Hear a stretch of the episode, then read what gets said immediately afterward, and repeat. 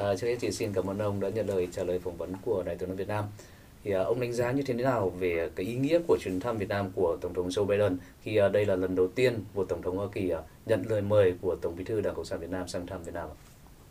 Đúng đây là lần đầu tiên mà Tổng thống Biden đi Việt Nam và là một sự kiện lịch sử trong quan hệ giữa hai nước. Và có thể nói là cái quá trình hòa giải giữa Việt Nam và Mỹ gần 50 năm là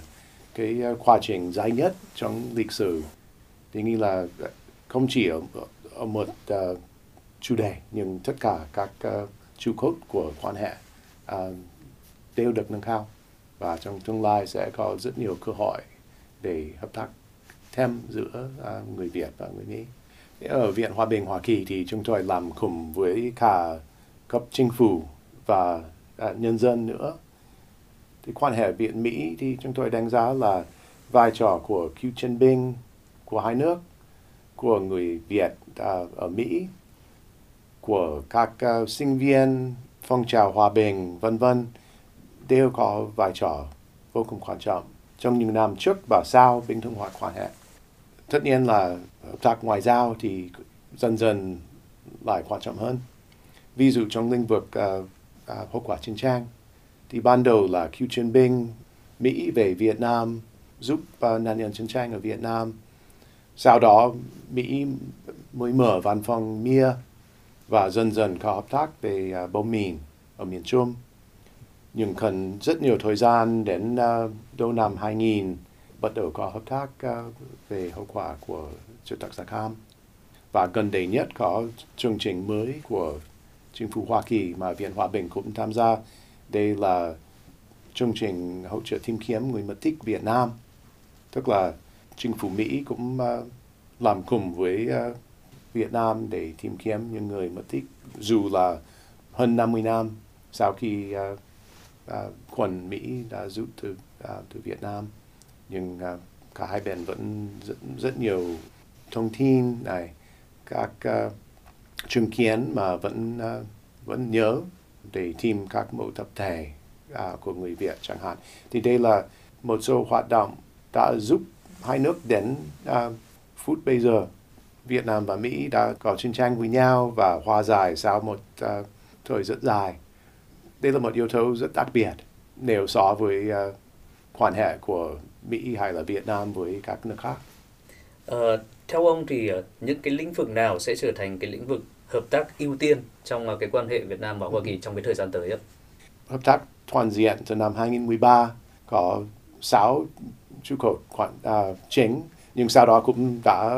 mở thêm các lĩnh vực khác nữa. Sau này hợp tác uh, đối tác sẽ mở rộng đến nhiều lĩnh vực khác và rất khó để nói là hợp tác kinh tế hay là uh, hay là nhân đạo là quan trọng hơn và bên cạnh uh, quan hệ uh, ngoại giao thì cũng có quan hệ uh, giữa người dân. Thế là ngoại giao nhân dân vẫn sẽ quan trọng đối với người Mỹ và và người Việt. Nhưng có thể nói là yếu tố uh, công nghệ áp dụng cho tất cả các lĩnh vực khác nhau. Ví dụ uh, để uh, khắc phục hậu quả chiến tranh thì cũng phải dùng công nghệ. Bây giờ có công nghệ ADN mới thay đổi hoàn toàn việc uh, xác định uh, danh tính của uh, uh, người mất tích rõ ràng là trong kinh tế thì lĩnh vực công nghệ là một nhánh mà các công ty Mỹ uh, định đầu tư nhiều hơn vào Việt Nam và Việt Nam cũng đang phát triển lĩnh vực uh, công nghệ thông tin, công nghệ cao. Thì có thể nói là đây sẽ là một uh, nội dung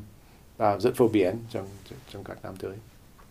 Theo ông thì ờ, ông đánh giá thế nào về việc ờ, hợp tác giữa Việt Nam và Hoa Kỳ đóng góp cho cái việc giải quyết ờ, những cái thách thức chung của toàn cầu như là biến đổi khí hậu chẳng hạn? Thế đấy là uh, quan hệ uh,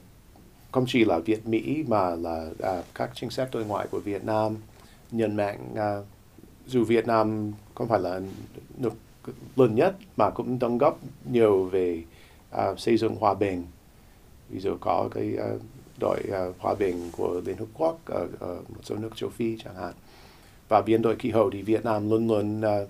nhân mạnh vì là một nước uh, sẽ chịu ảnh hưởng uh, rất lớn của biến đổi khí hậu Mỹ và các nước khác cũng sẵn sàng hỗ trợ Việt Nam và có cái uh, cái quá trình hợp tác về biến đổi khí hậu uh, thì nếu uh, các bên thống nhất về nội dung đó thì là một câu hỏi rất lớn của Việt Nam. Tôi nghĩ là Tổng thống Biden và uh, Tổng bí thư Nguyễn Phú Trọng sẽ trao đổi cụ thể hơn về biến đổi khí hậu vì là một uh, nội dung mà cả hai cả hai nước đều quan tâm. Xin trân trọng cảm ơn ông.